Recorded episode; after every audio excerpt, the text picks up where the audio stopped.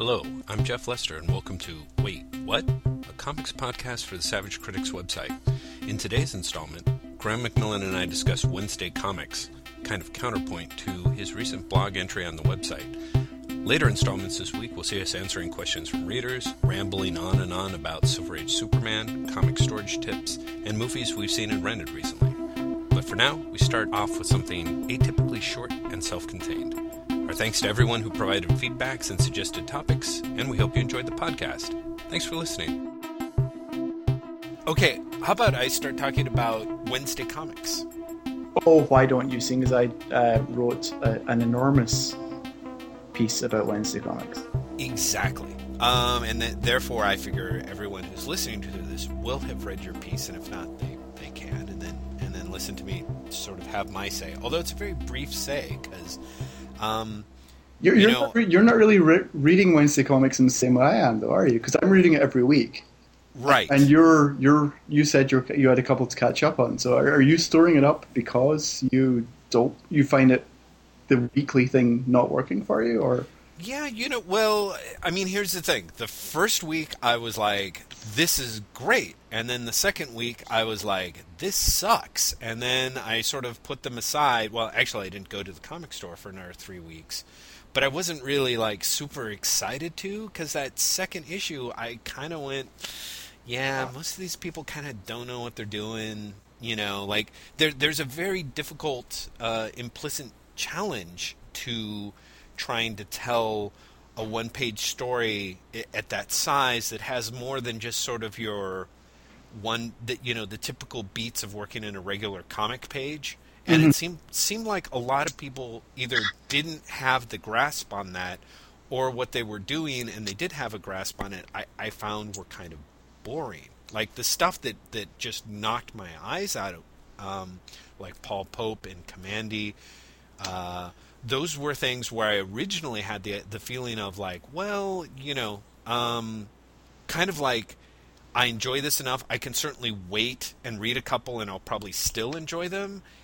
Whereas the stuff that I didn't quite like, I was kind of like, you know, maybe if I read three of them at a time, they'll have more impact and just won't kind of feel like I'm sort of, um, you know, like basically getting frustrated for what's not there, like not giving it enough attempt to grow. So know what I you mean? you like Kamandi then? Oh God. Well, okay. So here's the thing. I I get what you're saying in terms of like admiring it but not really liking it. Mm-hmm. But like in issue 5, like the very first panel of issue 5, and admittedly it's the latest issue and and everybody's stories seem a little bit better, mm-hmm. you know, at that stage. That first panel, it has Kamandi tackling a gorilla who's just fired some sort of rocket launcher, and then you've got uh, the Tiger Prince with a sword who's attacking a gorilla on a motorcycle, and in the background there's an explosion. And I mean, Graham, come on, that's everything I want in a comic book. Like right there in just one panel. And the panel is so beautiful. Like I can just sit there and look at that one panel and just be thrilled. Yeah, see, Um, Ryan Sook's art is wonderful, Mm-hmm. and I admire the format, and I think that it's very smart, Mm-hmm. but it feels really clinical. Mm-hmm. I, I just I can't. I mean, you describing that panel to me gave me more excitement than the panel itself. Right, which I can totally understand because because I kind of had that same feeling for the first issue or two, but it it kind of it kind of won me over in bits and pieces. There's a there's a there's a point in the previous issue where Kamandi like swings down out of the the sky ship and grabs uh, the woman on horseback. And you know, I mean, it's literally a swinging thing. Ryan Sook's art again is just beauty and motion, but there's a kind of sweep to it. Um, I think that you know, there's not a lot of people around who really respond to the kind of classic storytelling panel thing that that Burne Hogarth did so well with Tarzan and uh, Prince Valiant. I'm honestly, I'm not a fan either, and and and I love uh, um, Alex Raymond's Flash Gordon, which is the same thing. So maybe it's the Flash Gordon thing, which I learned to kind of have an appreciation for because I love that character. But what really what I really adore is that in these first five pages of of of Kamandi, we have all of Kirby's tropes pretty much jammed into five pages. All the things that he's done on um, uh, in Kamandi, you know, but but but reinterpreted through this sort of lens. And this is what I was originally going to say in some ways about Wednesday Comics is that it's the whole thing for me is kind of a cold formalist experience anyway. Like I'm enjoying it but in a sort of meta like oh this is interesting kind of thing like the other night i was reading all these individual issues and and you know you're kind of unfolding the pages and they're so big you kind of have to bend them to like look at you can't sometimes you can't look at all of the page all at once particularly mm-hmm. when you're like reading it in bed or something yeah and what I found fascinating was I was like, wow, this isn't a really interesting reading experience that I'm having. Like, I can't really say that like I had some weird nostalgia thing being tinged in me. Like I'm like, wow, I'm really enjoying this in a way that doesn't really have to do with enjoying what I'm doing. It's almost like I'm I'm enjoying the feel of it. If if you know what I'm saying, like I'm not enjoying what I'm reading, but I'm enjoying the act of reading. Does that? Does it, that becomes a very uh, meta I was going to say metaphysical, but that's not right. Metatextual experience to read it because mm-hmm. never you can't divorce the format from what you're reading. It's impossible. Exactly. You're very, very aware that what you're reading is uh, uh, a a formalist experiment in storytelling. Mm-hmm. For all, mm-hmm. I mean, the be- even the best stories, you're still aware that they're playing with format. You Absolutely. can never just lose yourself in the story, which is both one of its strengths and one of its weaknesses. I agree. I agree, and I think that that was my my original frustration with the issues.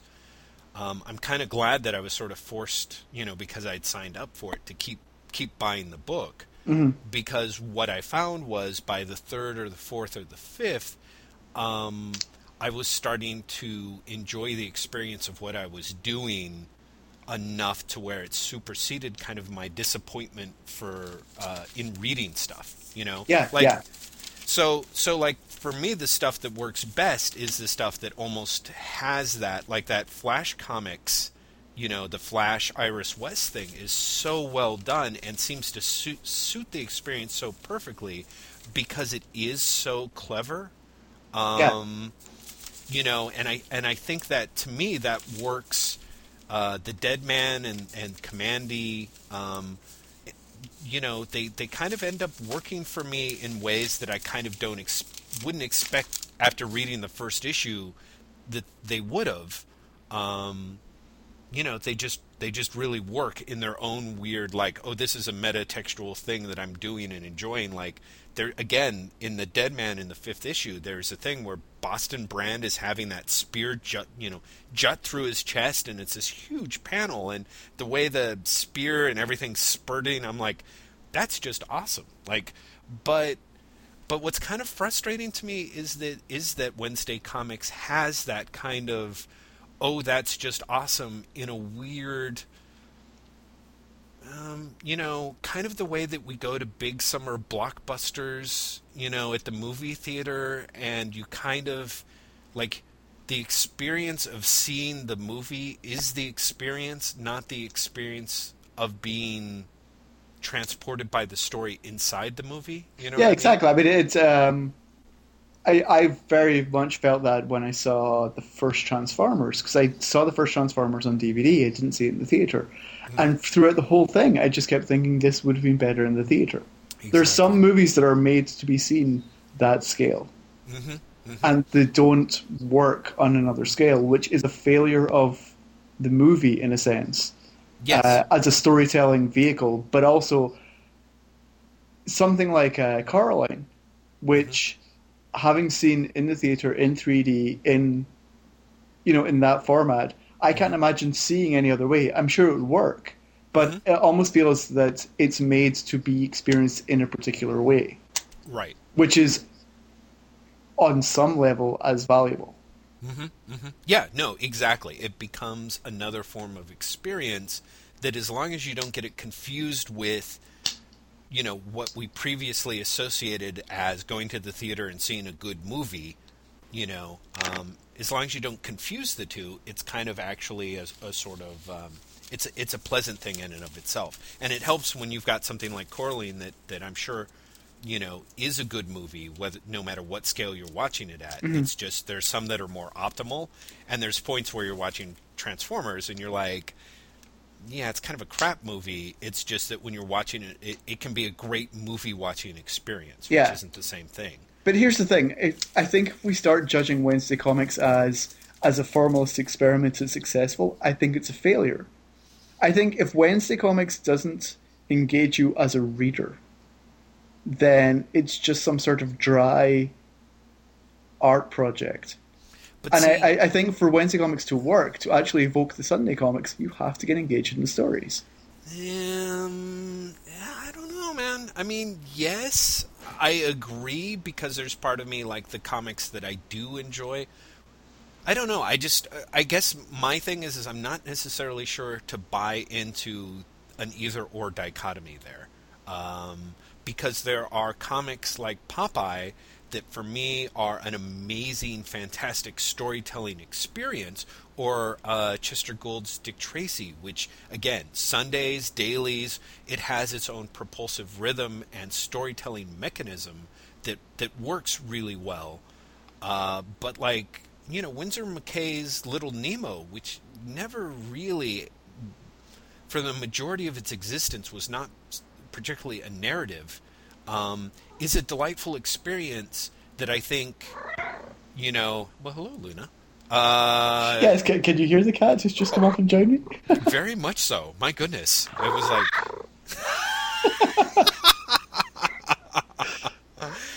we have a special guest star. That's uh, really sweet. Um, so I, I see your point, and yet by the fifth issue, I, the things that I were enjoying the most were things that, like, I mean, I love Paul Pope's, uh, you know, his Adam Strange thing, particularly because it's so much a John Carter of Mars experience and not so much an Adam Strange experience. Like he totally just reinvented it to do what he wanted to do. Yeah, but at the same time, Adam Strange has always kind of been John Carter of Mars. It feels like it feels like he sort of like distilled hmm the essence of what it was originally, Um, uh, but done so through through such different influences that it becomes a different strip. I, I, Pope's Hmm. Strange Adventures for me is such a European comic strip. Right. Yeah, no, well, but see, for me, and that's the thing, I don't think that. I mean, you're right. Obviously, Adam Strange had a huge John Carter of Mars influence, but. But completely, what they built that was new on it was that sense of like, oh, here's science fiction in the '50s. You know, this sort of John Gardner, uh, John Broome, uh, Gardner Fox type thing. And what I like is that he sort of threw the rest of that out. In other words, I don't think that he's being tr- he distilled the essence that he wanted to keep and then and then kind of chucked the rest. And I think that that that really works for me. Like you said, and then he put in the parts that he wanted.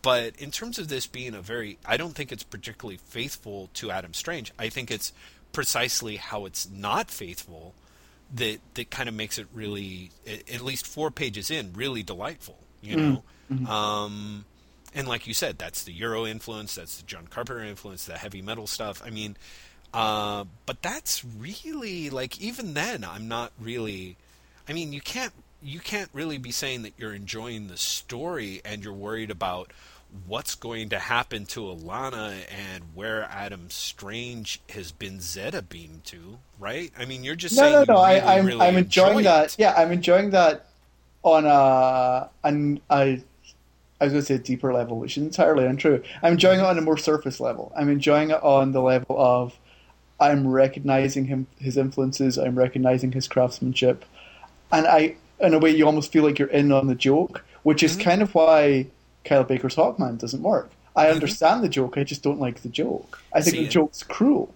Exactly. And to me, that's the difference is, in other words, to me, none of Sunday comics, uh, you know, by your earlier structure, but by your earlier definition, all of it fails if you look at it in terms of well, with maybe the exception of like Supergirl for me.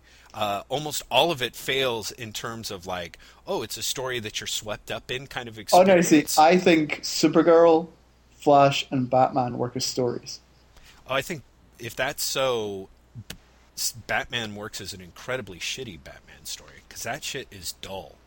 Oh, I, I, really- I think I think Batman is great. Um, Oh, I really, God. really like it, but not as a Batman story. I like it as a as a non-Batman detective story. I think as a pulp story, it's one of the best things Azzarello has done, where he's just been like, "Here are the cliches." Oh yes, wow, that's certainly innovative, Graham. My goodness. Let's give him credit for using cliches. Oh my goodness. Uh, yeah, no. Uh, God bless. I totally can see why he would. Just not I'm, really I'm just there guessing. yet. Do you disagree? I, I, I would have to say that I do because that's it. It's not really. I mean, I look at it. It's like it's like cliches. Almost everything is taking place sort of outside the panels. Um, it's just it's just uh, what it is is the aesthetic experience is rich. And honestly, I don't think it's that rich. It's just I love Risso's art so much, and the coloring on it just drives me nuts. But I mean, I love the fact that that that that Bruce Wayne looks like some sort of weird roided out douchebag kind of, you know. I mean, it's just it's all really appealing to me except the parts that have anything to do with the writing or the story, which is which is beyond tripe. I mean, I think it is it's unbelievably bad. I think it's like I think it's it's really crap. And I and so there is part of me like as Batman or not, I mean, there's a whole like Ugh, that that you know th- that one seduction scene is probably the closest thing to having to being kind of an interesting scene to me. But like, you know, the scene where like Batman's hanging upside down with his little, uh, you know, bat listening device, and the the woman is saying shit to the son, and he slaps her or something because she said he wasn't man enough to get a trophy wife or something. I mean, come on, that is really it's really shit. Graham. I, I'm sorry. I, I appreciate that at the same level that I appreciate like Miss Marple and PS. Like I completely recognize it and I enjoy it on some sort of camp level. Hmm. And you just Ye- you just don't like Miss Marple. That's what it's coming down to. That is a that is a very clever dodge. And you know what the worst part is? Oh my goodness, Luna disagrees. Um, is coming up to attack me. Um, exactly. No, I just I think there's there's definitely a place for something where it is just indulging itself in the cliches of uh, uh, genre. And I, I I can you know I think a lot of the superhero comics I love are doing that very thing as well. And there's nothing inventive or new about them at all. Oh no, Graham, I would disagree. I think that I think that Azzarello's Batman is very new and innovative in the way that it shows nothing happening and has the things that are happening be the most boring cliche things possible. So really, if you think about it, it's unbelievably innovative. Don't you think? When you hate something, it's it's kind of better than when you like something. Do you know that? Well, yeah, no, I do understand. Uh, it, it's just I, I can see that you like it. I just I, I know that there's a lot of people who like it, but it's such a big miss to me, and it's a miss in a way that I find completely exasperating. I just want someone that I can safely. Um, you know, complain to. It's just unfortunately like Richard Nixon. I happen to record all my conversations that I'm having with him. So